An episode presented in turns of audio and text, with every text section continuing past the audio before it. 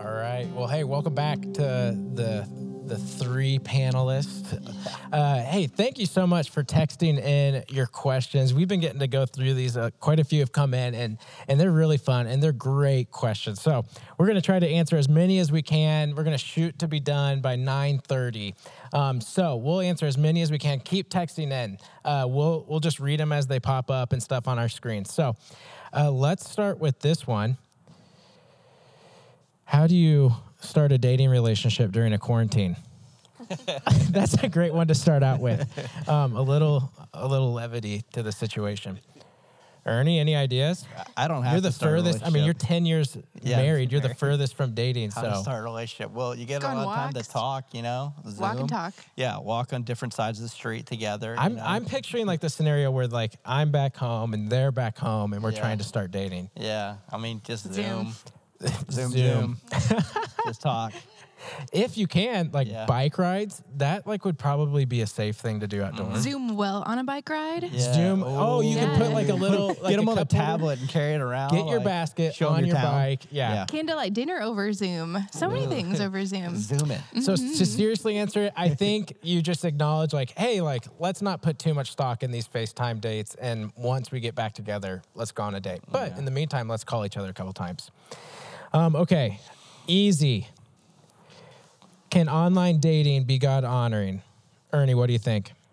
Uh, I think it really matters about the kind of website that you're on and your intentions going into it. And I, I think you have to have some good wisdom about where you're at because just because of your intentions doesn't mean that there aren't people on that website with different intentions. So, uh, yes, I absolutely think that it can be God honoring. I know several couples that met online and have great marriages and great families. So, yeah.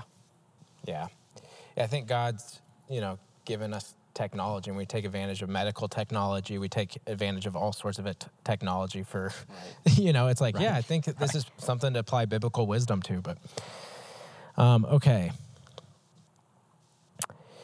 Let's go. We haven't talked. Uh, we Ernie, you brought up uh, touch, which that was great. Commitment has to be you know, touch can't go past commitment. But we talk a lot about physical boundaries, but what about spiritual boundaries? So we can speak uh, a little to the physical boundaries, but then on the flip side of that question, what about spiritual boundaries? So I'll take the physical boundaries part. Ernie presented that well. Um, the why behind why God has uh, uh, kept sexual experience in the context of marriage is because of that commitment piece um, it, it just it's such a vulnerable place to be physically that it, it requires like for the emotional safety of the person and for the full enjoyment of that experience the commitment of marriage of standing in front of people publicly and saying i'm going to be married to this person the rest of my life that creates a context of such deep trust and commitment that that's where sexual experience flourishes. So, physical boundaries, often the question is, hey, how far is too far? I think uh, acts of affection, touch that communicates affection for the, the dating, and your, say your dating relationship are okay. Um, what that is, is it's probably like, you know, some kissing, hand holding, hugging, cuddling, those things are probably um, fine in general, but you also need to be sensitive to your own conscience. Uh, where it begins to cross the, the lines, and Ernie gave me a great word this week, was uh, when it transitions to acts of arousal. So, our physically, when we begin uh, kissing and engaging in physical activity, it's preparing us for a sexual experience. And so, once that physical touch begins to arouse and prepare us for the experience of sexual experience, that's probably when the boundaries need to go up. Um, so, there's probably, you know, there might be some form of extended kissing, like some sort of making out that is more or less okay. Um, but there's also definitely forms of making out that probably begin that arousal process very quickly. And so, probably somewhere in, in there um, is where you'd want to begin shutting that down. So, that's physical boundaries. How do we think about spiritual boundaries? Laura, do you have any thoughts on that? Yeah, I would just be careful um, to not make your significant other the main source of spiritual growth in your life. So it's great to pray together, to read the Bible together, to talk about things you're learning about God's word. But if that's the only interaction they have during the week about things they're learning or or the only time they're open their Bible, that's where I would that would be red flags. Um, so so be aware of like are there other men for my boyfriend in their life that they have speaking into them women for for a girlfriend do they have other closer believing friends that they would confess sin to um, some sin you don't need to confess to a significant other right away. Some of those deeper things it'd be better to go to a to a girls connection group, a guys connection group to talk about some deeper things before going right away to a significant other to confess those things. Um, so making sure they have circles and community that they are um, walking with the Lord together in outside of just you. Yeah, I mean, we're mind, body, and spirit kind of person. And when you're at a spiritual tent with somebody, you want to be at an emotional, physical tent with them. Like, that's just going to pull it up. And it's just, don't put yourself in a place that you're going to be actually causing more temptation. You're kind of entering into something that's actually holy and meant aside for a married couple. That is one, as scripture talks about, to enter in those things in that, that kind of way. So definitely, I think that's kind of that guarding your heart thing that my buddy couldn't figure out. It's just like don't put yourself in a place where you're you're you're arousing passion before it's time for that. So Yeah, that's good. And the boyfriend does not need to be the leader yet. The husband is called Yeah. to lead. The boyfriend is not Yes. necessarily um, pace is not setter, supposed to be. not a leader. Yeah. Pace setter, and the way that he runs after Jesus, it should inspire you to run after Jesus stronger. But it's not his Yeah. job to lead you spiritually. Yeah, we actually had a question about that of what is the role of the guy in a dating relationship? Does he lead spiritually or anything like that? And it's like your leadership role in a dating relationship is to be a man of character and then to date in a way that honors her and God. the spiritual authority in her life is her father and the elders of her local church, um, and the women that God has placed in her life to lead her. Um, and women, your role in a dating relationship is to be a woman of integrity and to date him in a way that honors God and honors uh, him. And so, and to, for both of you to be encouraging each other to grow in your relationship with Christ. So, um, how about this one? There's kind of two that are similar. When does engagement come in? The other one that's similar is how long should you date before getting married? Is there anything that is prescriptive of, man, you can't get married until this? Ernie, what do you think?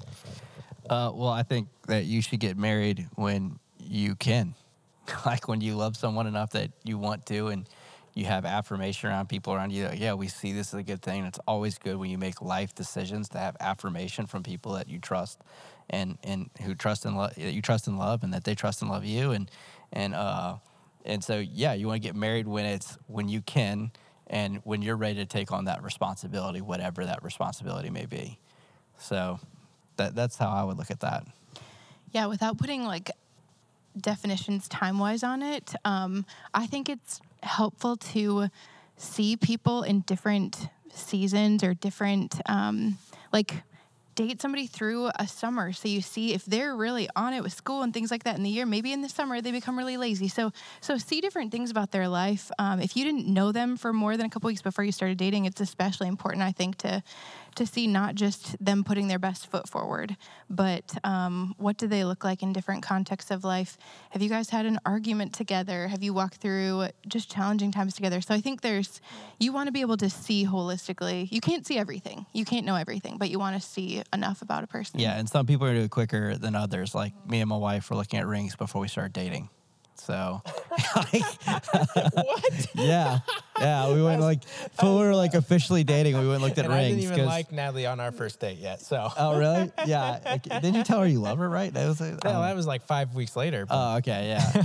no, we met and we were hanging out and, and we knew each other. We were in the same circles, went to church and stuff, and we reconnected and uh, went on a ski trip. I knew I knew I went to marry her before we even went on our first date, and that is awesome. and we went and looked at rings after our first date. Like, and then she went to China for three months. Well, actually eight months, but I went there thr- four months into it and proposed to her, and she came back and we got married. Man, why didn't So- we just start the dating thing off with go on a ski trip? Yeah, That's like how if you want just go on, a on the ski mountain. Trip. Yes. Yeah, Yeah, yeah, No. that's great. Yeah. So it may be different speeds, like, and and we've married 10 years, but that's not everybody. Some people it's going to take longer. You know, I had friends that dated their person for a year, two, three years. There's no like formula or it must be at this point. It's just so it's when you're ready and they're ready and you feel like you're ready to uphold the responsibilities, then do it. That's how I feel Yeah. good. Yeah. Um, here's one that brings it's it's a more specific question, but it brings up a great category. Um, so, would you advise against dating before I'm completely free from my porn addiction? So that's that's a great question. It brings up even a broader category of uh, how spiritually prepared should I be before I start pursuing dating relationships. Um, Laura, do you have thoughts on maybe that larger category, and then I can speak to the pornography specifically. How free from sin should I be? Yeah, just how spiritually mature should I be? Should there be a season where I wait to grow myself before I start dating or pursuing that? Yeah, I definitely think um, there could be something to deciding, you know, I'm not sure if I'm totally ready to be dating somebody right now because I see areas of growth in my life that I want to pursue before I'd be ready for that. So if that is an idolatrous thing for me right now, or yeah, if I'm enslaved to certain areas of sin, yeah, I think there's wisdom to say it would just be best for me and best for a significant other someday if I don't date for a season and grow in my walk with the Lord. Yeah, yeah, that's good. And, and to just, I'm not going to intentionally pursue relationship. I think when you know my freshman year of college was somewhat like that, but even in the midst of that, I like I hadn't, I didn't make like a hard and fast. Like I still had some openness to like if God were to bring you know someone, it's like I'm not to be so like white knuckled on this like that I'm to miss. But I think that's incredibly wise for for some people. Um, specifically on pornography um, or other sexual sin, um, the, the reason I think this one gets asked is because it's one that you know involves uh, what seems like a form of romance because it involves you know sex, uh, which is why I think it comes to mind of like, man, how free should I be before I date someone? Um, what I would say is there's levels of enslavement to sin. Um, so if you think on this end of the spectrum, I'm I'm viewing pornography daily, multiple times a day, and have no control over this, and it's an addiction. Uh, I would say that's going to be a very difficult thing to be in a dating relationship as far as the weight and burden that you feel. It'll be very overwhelming. And actually, my advice to you, if you are that entrapped, is to seek help. Seek help. Uh, that is is the struggle with pornography is a very complex struggle that revolves around shame cycles and guilt and it's very enslaving and it's if you're at that level seek help um, but then there's other various levels of struggle where uh, if you just think about frequency if it's like weekly several times a week or monthly or very isolated um, there's going to be varying levels of how overwhelming that struggle is uh, for you and for them as you come into a dating relationship. So I think when you begin to see significant marks of growth and victory in your uh, fight against pornography, it's probably appropriate um, to date. I would definitely ask spiritual mentors in your life uh, to, to speak into that. Um, but if it's moved to that, like, again, not hard and fast, just wisdom. If it's moved to that like monthly, you know, maybe more isolated, more periodic, uh, like moments of weakness, uh, that's probably beginning to be an appropriate time as you continue to take active steps to kill that sin. Um, so, and I think in the midst of that, like we all, like I think another question is just like, man, how do you deal with sexual hurt in the past? Like as you come into a dating relationship, and it's like, man, we all are broken, and we all need to show each other grace. That there is no sin that we can't be healed by God from, and experience forgiveness from God from. Um, in the same way, we should be able to extend the same levels of grace to people that we're in relationships with. And so I think before you get engaged, it's definitely appropriate to, to share at a, a fairly open level um, with the person that you'd want to marry about your sexual past, um, that they would be able to say, yeah, I, I'm aware and know what, what ha- this person has done before I commit to them in marriage. So, would you have anything to add to that? Yeah, I mean, I would just say too, with the sin thing, like I couldn't encourage you more to really get after and attack that sin and have freedom in your life about it. Because for for many for many of you guys or girls out there, uh, you have this lie that you believe that if you could just keep it under wraps enough, if you just you know, just manage it just enough that once you get married and you can have sex, like then you won't want that anymore. And what you've forgotten is that sin is an apex predator that wants to kill you and destroy you, right? And that's what sexual sin is. And that's what masturbation and looking at porn is. It's a perversion of a great gift of sex that God's given us in the context of marriage. We pervert it and take it outside of that.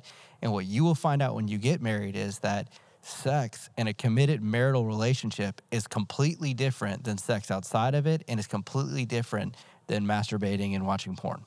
That they are different things, and you will find yourself in a weird position week one into marriage where you are going like still wanting to do that thing. And you thought if i just dealt with it and just mitigated enough it wouldn't be an issue anymore. And now you have brought that into your marriage. And now you are going to struggle with that and you're going to have to fight that in that arena which you thought because in your mind you're like oh if i just mitigate it if i just kind of mm-hmm. keep it manageable you know then it won't be then like once I can have the real thing, it won't be a problem. And it's like no, it, it's because of the perversion that, of it. And uh, so yeah, I really encourage you to get after that. And I also want to second what Stephen said about that. Like we can be so judgmental of other people when they've walked out of difficult paths, and it's just wrong. It's just wrong. Now there's a uh, there's a piece to say to be wise about somebody has a very recent sexual active past like, well, y- you need to understand to hold that intention. You know, can you trust them in the words that they say? Is there is there a track re- record of faithfulness of growing away from those things? A track record of following Jesus? There's a lot of things that go in there, and, and really, this is hope to start the conversation. We hope there's people in your life that you respect, that you follow, that love the Lord, that you can even di- dive deeper and unpack some of those things with as well. Yeah, and I think the wisdom on the sexual past thing is a good reminder because there are, you know, some you know, sexual past that's like that actually even should have required counseling to mm. untangle some of the darkness that that person had experienced. So have they handled and dealt with their sexual past in a way that's godly and healthy? So and are they hiding behind that grace and weakness, pretending to be a wounded person that's actually mm-hmm. a, one, someone that wants to victimize you by saying, "Oh, I don't know," or "That's something in the past," but that's really their goal. You just don't know, so you need yeah. to yeah. So that's great. Um, this is a longer question, but I love it. It's, it brings up a great thing. So I've grown up being taught that dating is for marriage, and if you wouldn't marry them, then there isn't necessarily a reason to date. So I guess that messes me up because I feel like I have to know if I could marry them before I date them. So I guess I'm wondering what's the mindset before, during dating in regards to the confidence and the ability to marry them one day. So if you're like most of us and not like Ernie, you do not know that you're going to marry them before your first date. so here's here's what I would say. Um, when you think back to those two ditches that I threw out, the no intentionality in dating, but also the idolatry. Um, with the no intentionality in in dating, what I would say with the, like, do I have to know if I marry him? It's like, well, we want you to be intentional about who and why you date people. But that being said, you don't need to be paralyzed by this, this idea that you have to know that this is going to make it before you go on a first date. So don't fall into the one ditch that just is totally casual and no intentionality in your dating hit like life. On the other end, you you can go on dates and not know where it's going to go. And that's what I'm saying is simple about dating. When I said, How do you start dating? It's simple. Go on a date and see if you enjoyed that date with them.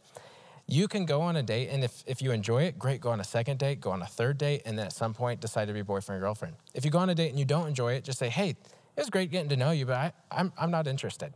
And that is perfectly fine. And that's not at odds with seek uh, dating for the purpose of finding a spouse.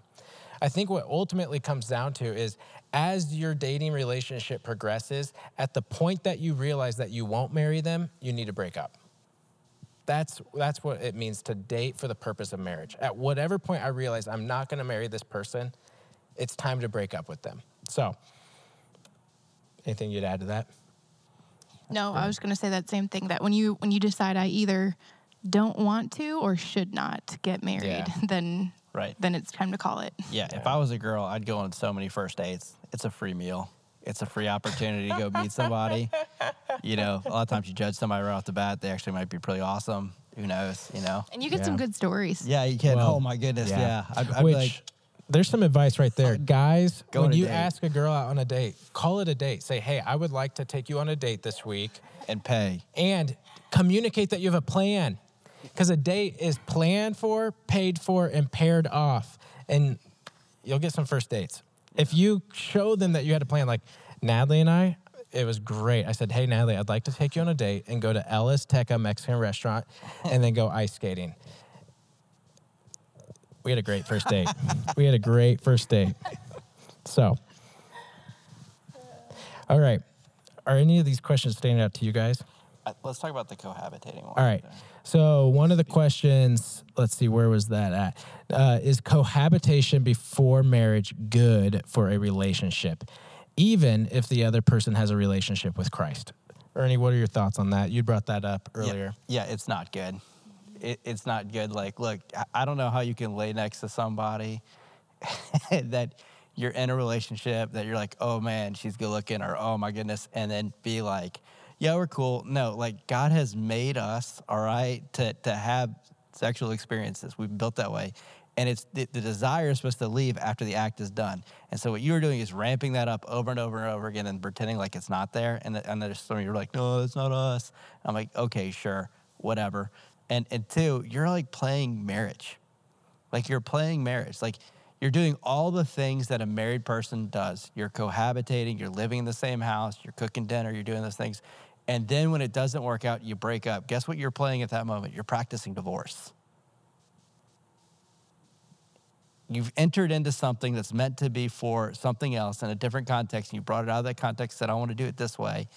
And then all of a sudden, you're going to have all these, con- like, all these consequences from it because you're playing a game that you're not committed to. And then think about the insecurity it brings within you, all the other things. There's just a million reasons of why that's a bad idea. Like, Laura, what do you think? There's yeah, some... I would also add some of the reason the world will say you should cohabitate is to figure out, you know, if you have living patterns that are compatible, things like that. Yeah. Man, I would hope that somebody is not assessing if they should marry me or not based off if they get annoyed by how I brush my teeth yes. or something like That's a great point. if I if I don't wash the dishes a certain way. So the things that you'd want to find out by cohabitating should not be the deal breakers for if you get married or not. Um, so yeah, I think um, I was going to say something else. I lost it, but that. yeah, and statistically, like just straight up science would say cohabitation leads to divorce like way more statistically than going through traditional patterns of marriage. So I think what you were saying is great. Like like you are doing something that doesn't have the backing of the commitment of the marriage day. And it's like we might think that the marriage day doesn't matter, but you standing in front of the 200 closest people to you in your life and saying, I am going to marry this person and that's never changing, that brings such a level of trust and safety and security and peace and it removes so much insecurity and wondering and it creates this environment where healthy relationships can thrive that is why god wants us to get married. So whether or not you like eloped and there was two witnesses there it doesn't matter but you had you had a moment where you made a covenant to someone and there were witnesses to that covenant and god as a witness as well that creates an environment for healthy relationships to happen. Um, this is a great one is sleeping with your uh, boyfriend or girlfriend with no sexual intentions or activity uh, before marriage god honoring. So it's like a typical scenario that i've heard of is say one of one of your boyfriend lives out of town and he comes to visit for the weekend. The easiest thing is just to let him stay the night at your place and because he doesn't want to sleep out in the living room with your roommate where your roommates might walk in on him he sleeps in your room. Um, that's a pretty common practice in, in college. And what I would say is it is extremely unwise. And probably a sin. Like extremely unwise and probably a sin. Um, this, it crosses the sin line because I think consistently putting yourself in unwise situations where there's temptation is sinful, and living in a way that's not above reproach is sinful because that, for sure, as the door closes, is not being above reproach. So I think you can confidently say, yeah, that's a sin. Yeah, that's great. I loved how you, you put those two things together right there. That's awesome. Yeah. So here's what I would say spending a hundred bucks or asking someone to put your boyfriend up or your girlfriend up for the weekend is so worth the inconvenience of walking in integrity in your relationship. Make a plan for how you're going to walk in integrity. Um, and then whatever inconvenience that brings, like if you're traveling and it's like just the two of you, get two hotel rooms.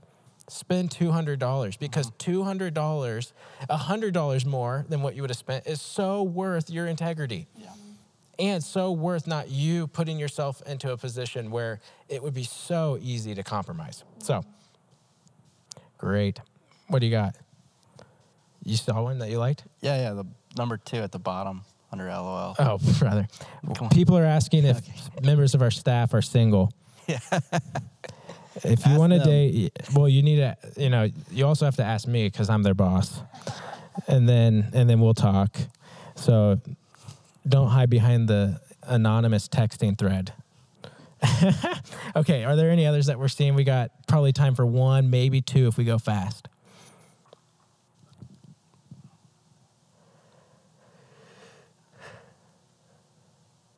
Does how about this one? Does a relationship that has not started off great or down a, a Mm. godly path still have hope? Go for it. Yes, it does have hope. There may be a lot of boundaries you're going to have to put there. And and boundaries guys are not they're not legalistic. We're using that word wrong. The word legalist, like calling somebody legalist means they achieve their salvation by by by moral excellence. Okay? That I'm morally excellent. No. It, putting boundaries and rules and things about that in your relationship is called being wise. It's called being proactive. It's called being, it's called realizing that you don't have as much self control as you realized. And, and that's a good thing that you would do that. It's actually, that's actually faith. They're going, no, actually trust. I know that I can't be trusted in this area, so I, I'm going to put this boundary here because I want to live a godly life. Like that is actually God honoring and, and, and, and is a, walk of faith to do that, to push against your, your, your internal emotions or desires or feelings and going, no, no, no, I'm to trust the Lord instead of those things. So, yes, I think it can be. You're just to have to set a lot of boundaries. Um, I think you're to have to have a lot of accountability. I think there probably is a, a, a place where both of you are to be, have to find someone you can be really honest with, like the guy with the guy, the girl with the girl, and someone that you, you respect spiritually. Like you're like, hey, I want to have, I want to be like them. I want to follow Jesus like that person does. And, and that and that you would take their advice and be honest about it. I don't think it destroys the relationship completely. I think it, it can be redeemed absolutely. You know. That's great. Hey, so one of the best analogies I've heard about dating, marriage is uh, if two airplanes left from New York and they were only one degree off, one would end up, I believe it's in Seattle, and one would end up in LA. Um, so at the beginning of their journey, they would have looked almost identical in their trajectory. But the one degree off ended up one in Seattle and one in LA. And here's the reality um, some of you have decided that that one degree off doesn't matter. And one of Natalie and I's closest friends, her mom, um, is married to a non-believer, and she knew that going into the relationship, and she decided, you know what, we're almost like the triangle, the pyramid of love is almost perfect. It's just this one thing: he doesn't love Christ, but everything else is great. It's- It was like that one degree in her mind. And on my buddy's wedding day, she walks up to him and uh, she says, Hey, with tears in her eyes, she says, I am so thankful that you are marrying her, my daughter, because her life isn't going to be marked with the pain that my life has been marked with. Um, and, you know, she's been a faithful wife to her husband who doesn't love Christ. And it's been so hard. Um, so he- in this stage, when you are single, when you haven't committed in a covenant of marriage to someone, don't neglect, don't settle or compromise that one degree. What looks like a small difference in values and life trajectory leads one person to Seattle and one person to LA. Break up. And as painful as that is, I know it can be the right decision because uh, God severed his relationship with his son so that we could have a relationship that was perfect and does fully satisfy and where true pleasure and approval is found. And that gives us confidence in, in when we look at this good gift of marriage to say, you know what, as great as marriage would be, it's not worth Seattle and LA 20 years from now. So I can trust the God of the universe who loves me dearly. And I can break up with this person and walk in confidence that he is going to sustain me on the path that he has me on. Now, if you find someone that is awesome, marry her, marry him, and enjoy the gift of marriage. It is a great thing and is a blessing from God. So, hopefully, tonight's been helpful for you. Um, it's been a ton of fun for us. We can't wait to see you soon. Have a great night.